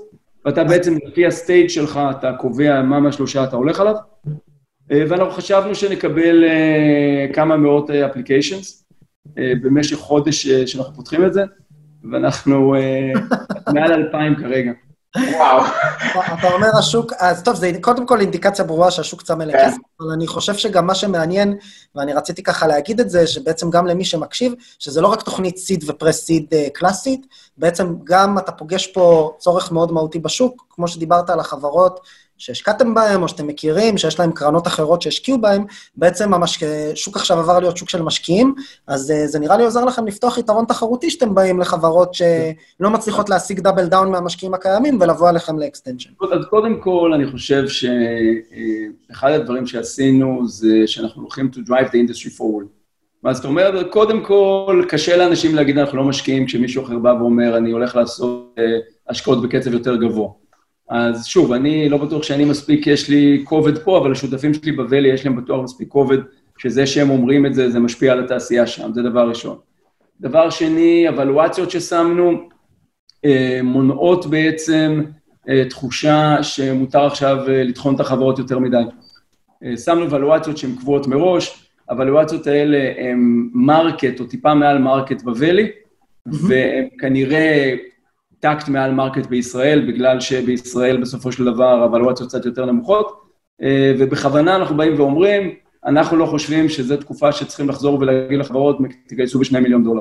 אז, אז, אז, אז רגע, אז עצור, עצור שנייה, רק כי אני רוצה לשאול על זה כשאתה מדבר על מרקט, כי בסוף היום כשמדברים על פרסיד סיד, בתקופה של פרי קורונה, הסיד הממוצע היה גם שתיים וחצי, שלוש, ארבע, ואם אתה סיזונל אינבסטור, אתה גם יכול לגייס אחת עשרה או שבע. לגמרי, אז uh, כשאנחנו אומרים סיד, הסיד הזה כרגע הוא, אני מדבר על אבלואציה, לא על כמות הכסף, כעד שאנחנו עושים רק חמישה עשר אחוז, כאילו, אבל ה-חמישה עשר אחוז על מיליון וחצי דולר, שזה סיד, כלומר, יש לך כבר מוצר, יש לך אינישל, אינישל טרקשן ואתה מגייס סיד, זה בערך התמחור הממוצע שהיה בבלי, אה, פחות או יותר פרי קורונה, אולי פרי קורונה זה היה יותר תשע וחצי, עשר, בסדר? אבל זה, זה לא חזרה לשש שלפני ארבע שנים, ובעצם, אם אתה לוקח את ה-חמישה עשר אחוז, אז הסיבוב הממוצע הוא בדרך כלל עשרים, הוא בדרך כלל עשרים וחמישה אחוז, ואז זה יוצא בערך שניים וחצי מיליון דולר. זאת אומרת, הסיבוב באבלואציה מאוד הגיונית, כנראה מעל מה שמציעים לרוב החברות היום, אבל זה נותן איזה מין בנצ'מארק שמונע את הלגיטימיות של לבוא ולהגיד, אנחנו עכשיו מוערכים את כולם, ואנחנו עכשיו, לא רק כאלה, אנחנו בטוח שלא, אבל גם לאחרים. זה נותן את הבן, וזה דבר שני. איזשהו קאפ תחתון שממנו לא יורדים, ובעצם לנרמל קצת את הוולואציות בתקופה שבה הן יכולות לרדת יותר. נכון, בתקופה... דבר שלישי שהוא מאוד חשוב לנו, זה שבעצם באנו ואמרנו, בתוך כל הדבר הזה, אנחנו לא מורידים את ה-אס אל איי, שזה מה שכולם עושים, כזה, אוקיי, הכסף אצלי, אני אחכה ואני אמתח את זה. נכון. כי הזמן הוא חבר שלי, ככל שאני נראה איך לסדר את זה לטובתי, אלא הרבה דברים דווקא עכשיו, אנחנו נותנים אס אל איי יותר טוב, דווקא עכשיו אנחנו מעודדים את כולם לעשות אותו דבר. עכשיו, מה אנחנו חושבים שיצא מזה? א', אנחנו חושבים שאנחנו כן עושים את ההשפעה על התעשייה, או לפחות מקווים, כתבו על זה הרבה, דיברו על זה הרבה, אנחנו מקווים שזה עושה השפעה. ב', אנחנו מאוד מקווים שזה יביא לנו חברות מדהימות להשקיע בהן, כמובן, יש לנו כבר עכשיו, אנחנו מדברים עם כמה מאלה שפנו אלינו שאנחנו מאוד אוהבים את זה. ודבר שני, אנחנו מקווים שבתהליך בניית הברנד שלנו, נוצר לנו קרן קטנה וחדשה, קרן בת, לא קטנה, שלוש מאות מיליון דולר לסיד זה לא קטן, אבל אנחנו קרן חדשה, קרן בת, תכלס בתור קרן רק שלוש שנים, ואנחנו מאוד, אנחנו מקווים שזה יעזור לנו גם כמובן לבנות את הברנד שלנו, אז זה חלק מה, חלק מהעניין, אבל זה, מה שמעניין בזה בעיקר זה שאנחנו כבר הרבה מאוד שנים רוצים לקחת שני טרנדים שאנחנו מאוד רוצים לעשות, האחד זה לשנות את, ה, את הדרך שבה קרנות עובדות עם יזמים באמצעות טכנולוגיה, זה דבר ראשון, ודבר שני לעבוד את, לשנות את הדרך שבה קרן עובדת בתוכה באמצעות טכנולוגיה, וזה בעצם העצנו משהו שהתכוונו לעשות אחר כך, וזה מה שמאפשרנו לעשות, זה כלומר לא היינו יכולים לשלושה שותפים לעבור על מעל אלפיים חברות בתשעה ימים אס אל איי, אין סיכוי. זה בגלל שיש בזה טכנולוגיה. אז זה מה שנקרא, כמו שבמערכת הביטחון וכמו שבשוק הציבורי, המשבר מאיץ תהליכים דיגיטליים. אז יש לנו רק שאלה אחת מהקהל, ואז אני אתן ליוסי ככה את הדרן. שאלו על ה-אלפיים אפליקיישנס שקיבלתם, אם יש לכם איזושהי חלוקה ישראל ארצות הברית בריישיו? כן, הרבה הרבה יותר מארצות הברית כמובן. הרבה יותר מארצות הברית. ישראל יחסית... ישראל יחסית פחות פניות, אני חושב שחלק מזה זה, קיבלנו הרבה מאוד אימיילים מחברות שכבר דיברנו איתם בעבר, לשאול אם יש להם טעם to apply. Mm-hmm. אם אני אוסף את האימיילים האלה, שזה אנשים שאני מכיר, כי בסך הכל אני פוגש הרבה מאוד מהחברות בתעשייה, ולא רציתי להעמיד אנשים במצב שנגיד להם, כן, תעשו apply, כשאני לא חושב שזה אמיתי. כן. אז, אם אני מוסיף את אלה, אז זה יחס פחות או יותר, כמו שציפינו, בין סיליקון ואלי לבין ישראל, אבל בארצות הברית הפעם פתחנו את זה לכל ארצות הברית, והגיע מבול של פניות מפלורידה ומכל מקום, ומניו יורק ומכל מקומות אחרים, אז בסך הכל הרבה, המשקל הוא הרבה יותר על ארצות הברית, שהיא כמובן גם מדינה גדולה, פי כמה פחם. אני רוצה להגיד רק מילה על מה שתיארת, את המערכת הטכנולוגית שבניתם, אז הקרנות הן תמיד נחשבות מאוד חדשניות וכולי, אבל מבחינה טכנולוגית הם ארגונים שדי מפגרים, כי ההחלטות נלקחות פרסונלית על ידי אנשים, שמאמינים שהם מוצלחים בבחירת השקעות. אני בא מהתעשייה הזאת, ואני מושקע בעשרות קרנות היום דרך פועלים הייטק, ואנחנו רואים שאני חושב שקדימה, אחד הדברים שיבדילו בין קרנות, זה המערכת הטכנולוגית שיש להם, כמו שדברים שמברידים בין חברות, זה השקעה של לפעמים מאות אלפי דולרים, ולא הרבה קרנות עושות את זה, וזה יהיה הדיפרנציאטור מעבר לפרסונות, שכולם כוכבים ואנחנו מכירים בהון סיכון שהמימד האנושי של השותפים הוא מאוד חשוב, אבל לא יעזור, כמו בכל תעשייה, הטכנולוגיה תקבע המון איזה קרן תהיה יותר טובה. יוסי, אתה צודק לחלוטין, יותר מזה אני חושב שהמקום היחיד שראינו טכנולוגיה משחקת בינתיים בקרנות, זה בעיקר ב-late stage, איפה שיש לך דאטה שאתה יכול... נכון, לה... נכון. אתה יודע, קרנות מדהימות כמו אינסייט שמנתחות את כל הדאטה מכל הכיוונים ואוספות מידע מהרבה מקומות, או, או טארגט גלוב, כל מיני כאלה זה ברור. ב-early stage יש מעט מאוד שימוש, ב, שימוש בטכנולוגיה, ואנחנו, שוב, זה לא שזה כזה יודע, אבל אנחנו, כשהקמנו את הקרן, אנחנו החלטנו שאנחנו בתור ג'י פיז לא לוקחים משכורת, גם כי רצינו להיות aligned עם היזמים ועם ה-אל פיז, אבל גם בגלל שלקחנו את כל המנג'מנט פי הזה, ובעצם שמנו אותו על אנשי טכנולוגיה. עכשיו, מכיוון שכולנו גם פאונדרים של חברות וקצת גיקים וקצת אוהבים טכנולוגיה, אנחנו בעצם כולנו מעורבים, ג'יימס, פיט ואני, בתהליך בניית המוצר, שהוא חתיכת מוצר כבר, כאילו יש פה כמה שנים של טכנולוגיה של לא מעט אנשים, מאוד מאוד חכמים, שנותן לנו היום יתרון מטורף, שהיום לא היינו מסוגלים לעשות מה שרוצים עכשיו בלי זה. גם בפודקאסט עם תומי נתת, יש לו שם ל-סי אר אם הפנימי מבוסס איי איי הזה, נכון? איך קוראים לזה? קוראים לזה The Force. The Force. May the Force be with you, כן. אמרתי שזה משהו פאטוסי כזה. הודיתי מראש חנונים, לא קשור, לא... שאלה האחרונה שלי, שלי יש, זה, זה בכל זאת, אתה רואה את הזווית גם של הוואלי וגם של פה, איזה הבדלים אתה רואה, אם בכלל, בתגובות, גם של יזמים, גם של הקרנות, בין מה שאתה רואה שם למה שקורה פה? אני חושב שבאופן כללי, החברות בוואלי עושות adjustment הרבה יותר מהיר.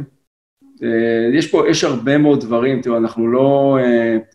זה לא מה שאנחנו לא מכירים, זה כמו שבאופן כללי יזמים בוואלי יש להם הרבה פחות את החיבור האמוציונלי להרבה דברים, כלומר הם הרבה יותר קרבים והרבה יותר, כמו שהם יקצצו יותר מהר והם יעשו יותר מהר, ו-nothing's personal, והם יפטרו אותך וילכו אותך לבירה אחר כך, מה שאנחנו לא יודעים לעשות, כי אנחנו ישראלים, וזה כאילו לא שאנחנו ככה או שאנחנו לא. אז אותו דבר, הצעדים שנעשו בוואלי הרבה יותר חדים בחברות, זה מצד אחד.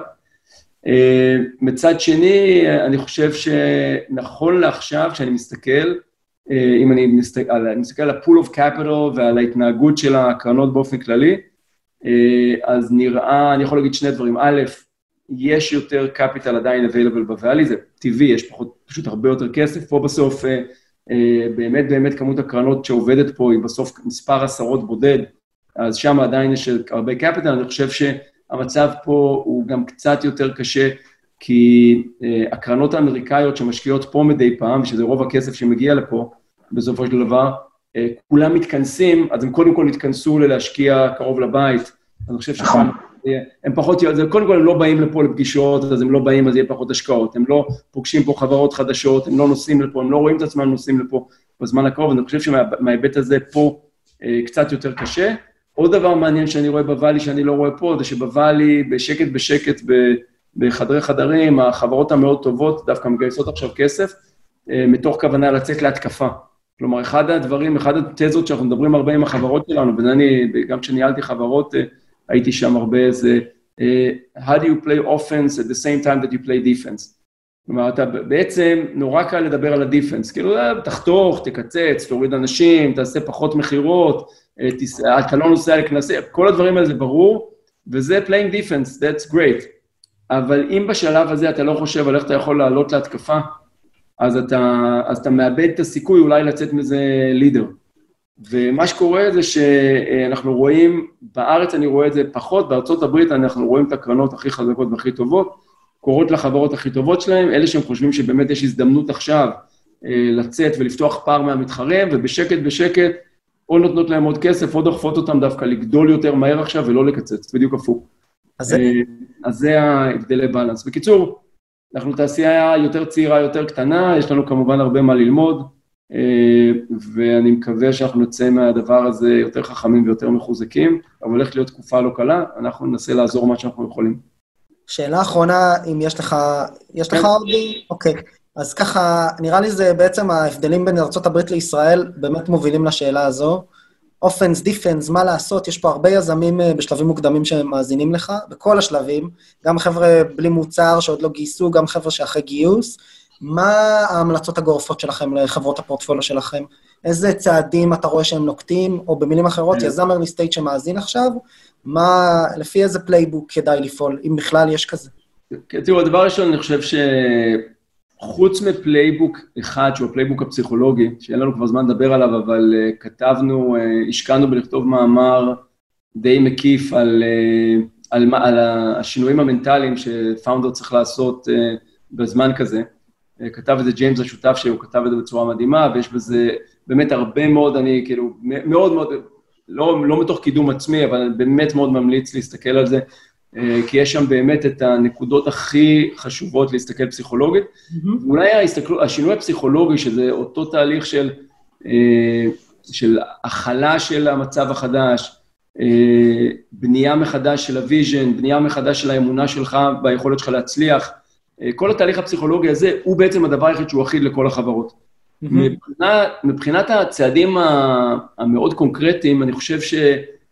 עשינו, לא, עשינו, כאילו, איך שהכל פרץ, עשינו, נניח, כמה פגישות לכל מיני חברות פורטפוליו, ומה שמהר מאוד קפץ לנו זה עד כמה זה מגוחך לעשות לכולם ביחד, כי ישבו לנו במקביל חברה אחת שמתעסקת בעולם הטרנספורטיישן, שבתקופה עכשיו, תכלס, אסור להם לעבוד. כאילו, ליטרלי, החבר'ה יושבים כבר חודש וחצי, מחכים. כאילו, עושים את הרודמפ של הטכנולוגיה העתידי, אבל החברה לא עובדת. חברה שהייתה מסיעה עשרות אלפי אנשים ביום, ועכשיו לא מסיע אף אחד, אז כאילו, הם, זה קיצוניות אחת, הם צריכים, אז הם צריכים כנראה לקצץ כל מה שלא חיוני, להשאיר אנשי אנקור, לבנות את התוכנית התרחבות מחדש ברגע שהכל ייפתח, לחשוב מה הם עושים בטכנולוגיה, איזה פערים סוגרים בטכנולוגיה, ואפילו לחשוב על מה הם צריכים לעשות מבחינה בריאותית, בהסעות שהם עושים, יום אחרי שהכל נגמר, בשביל שיתנו להם לעבוד. אז זה קיצוניות אחת. מצד שני, ישבה שם חברת משחקים, היזם כולו עם חיוך עד לפה, והיום שהקורונה התחילה, הוא עלה ברווניוז ב-חמישים אחוז. אז הוא לא קיצץ משכורות, לא פיטר אף אחד, ממשיך לגייס אנשים, ומבחינתו שזה יישאר ככה לנצח, כמובן לא באמת, אבל מבחינתו שזה... אז קשה נורא לקבוע פלייבוק. אני חושב שהטיפ העיקרי שאני יכול לתת, זה...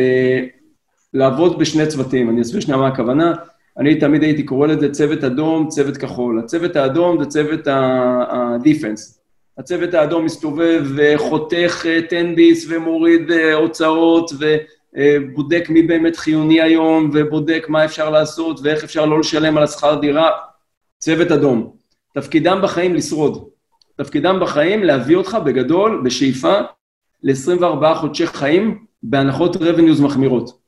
זה מה שהיום אני רוצה מכל חברה בשאיפה, עשרים וארבעה חודשים בהנחות רווניוז מחמירות, כי זה מה שאני יודע, ברור לי שעוד עשרים וארבעה חודשים התעשייה תחזור לעצמה, לא יודע אם מה יקרה קודם. מהצד השני, ואם אתה לא עושה את זה, אז אתה מסכן את עצמך, אז אתה חייב לעשות את זה. מהצד השני, אני רוצה בכל חברה, ולפעמים זה אותו מנכ"ל, עם כובע אחד כזה וכובע אחד כזה, אבל אני רוצה ימים של צוות כחול, והימים של צוות כחול זה ימים שאומרים את הדבר הבא. איך אנחנו יוצאים מהדבר הזה? הכי חזקים, הכי מנצחים, הכי... איך אנחנו פותחים פער? אני יכול לתת דוגמה של איזו חברה שלנו שיש לה איזה, לא יודע, שנים עשר מיליון דולר, ואני לא, לא אגיד את השם, די מובילה בתחומה, והיה לנו ישיבה, היה לי ישיבה עם המנכ"ל ועם הצוות, עם הפאונדרים, והם אמרו, אנחנו הולכים לקצץ פה ולא לגייס פה, עכשיו הם המובילים בתחומם, ויש להם איזה שנים עשר מיליון דולר בקופה. ואז אני כאילו תפסתי אותם באמצע הפגישה, אמרתי, וואו, תעצרו שנייה, אני חושב שאנחנו מתבלבלים.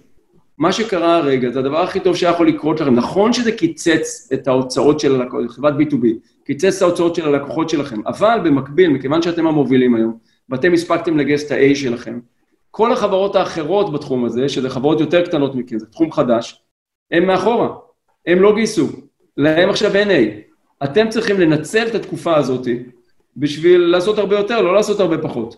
אתם לא חברה שצריכה לחשוב איך היא שורדת עשרים וארבעה חודש. אתם חברה שצריכה לחשוב איך בתוך עשרים וארבעה חודש היא יוצאת לא בפער כזה כמו שהיא עכשיו, אלא בפער כזה. ואז בעצם כל הדיון התהפך, ואני אומר לכל מנכ"ל היום, זה נכון שההתחלה, כולנו מכוונים לצוות האדום, כולנו מכוונים לקיצוצים, כולנו מכוונים לאיך שורדים הכי הרבה זמן.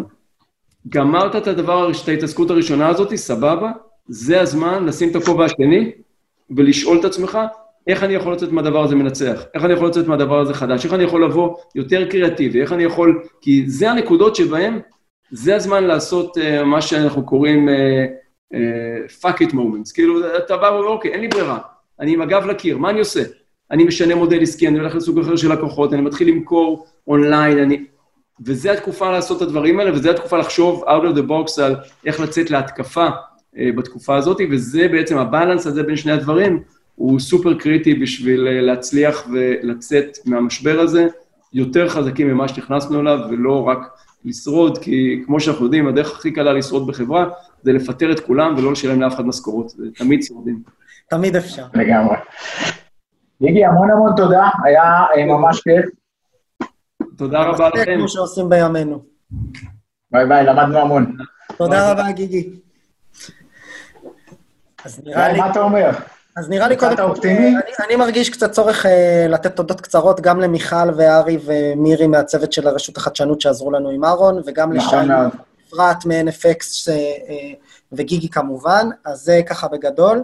אני חושב שהיה לנו פה רעיונות מעודדים, אה, גם מבחינת ה- ה- ה- המענקים של הרשות לחדשנות, וגם מבחינת אה, אה, קרן שבעצם אה, שמה איזשהו סמן ימני, ככה אגרסיבי לגבי מדיניות השקעות אקטיבית בזמן, בזמן, התעש, בזמן המשבר. לכל מי שעוזב, תישארו איתנו עוד שתי דקות, כי אנחנו הולכים לספר על מה יהיה בפרק הבא. נכון, נכון מאוד. נכון, נכון. אני, אני אגיד את האורח הראשון, ואתה תגיד את השאר. יאללה, בסדר. יאללה, בסדר. סבבה. סבבה. אז, אז אולי אחד האנשים שיש לו את הכי, דיברנו על דאטה ועל מי יש לו מידע ומערכות מידע, ו... אז אולי אחד האנשים שהכי שולטים באמת מה שקורה, פה בתעשייה זה אלן פלד מווינטג' שהוא המון שנים בתעשייה, ווינטג' מעורבים בכל דבר ועניין, מפאנד או פאנד, סקנדרי, דיירקט, כל דבר שאפשרי. זה כאילו מפלצת, זה מפלצת. לגמרי. בכל הקרנות בארץ, בוויקל אחד, וויקל שני משקיעים בסקנדרים, קונים מניות בעצם מהקרנות והיזמים בשלבים מאוחרים יותר, ועוד וויקל של ונצ'רס שהם עושים סיד, אז הם בעצם רואים את כל התעשייה.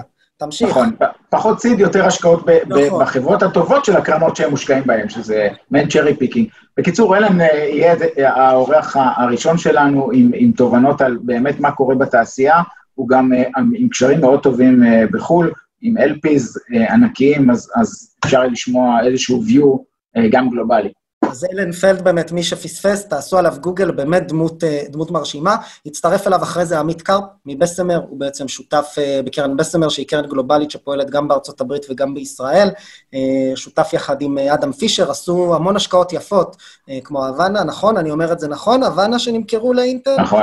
דיינמיקילד וכדומה, אז הם יספרו קצת על הפרספקטיבה של קרנות ענק מסיליקון ואלי, שמנהלות לא שלוש מאות מיליון דולר כמו אן אף אקס, אלא מעל למיליארד under management כל הזמן, ואחרי זה אנחנו מביאים שני יזמים, את מיכאל גבאי, שהוא מנכ"ל ומייסד שותף של טריגו, שזו החברה שעושה אמזון גו, לא לאמזון ולא גו, אבל חבר'ה, חברת טכנולוגיה שפועלת בתחום הריטל, ומוכרת לשחקנים ענקיים כמו טסקו, אז זה הם, ונועה שפיר, שהיא מנהלת מוצר ושותפה מייסדת באודו, שזו חברת סקיוריטי, לכל מה שקשור למה שנקרא remote devices, ועוזרת לאנשים לייצר סביבה וירטואלית, לארגונים לייצר סביבה וירטואלית מאובטחת, אז דבר איתם על איך המשבר השפיע עליהם. חברים, השידור הזה נמצא בלייב, אז אצלנו בפייסבוק, אז אתם יכולים לצפות פה גם אחרי זה. תודה רבה לכל מי שהיה כאן. תודה רבה, תודה גיא. יוסי. נתראה ביום ראשון הבא. רק בריאות. רק בריאות.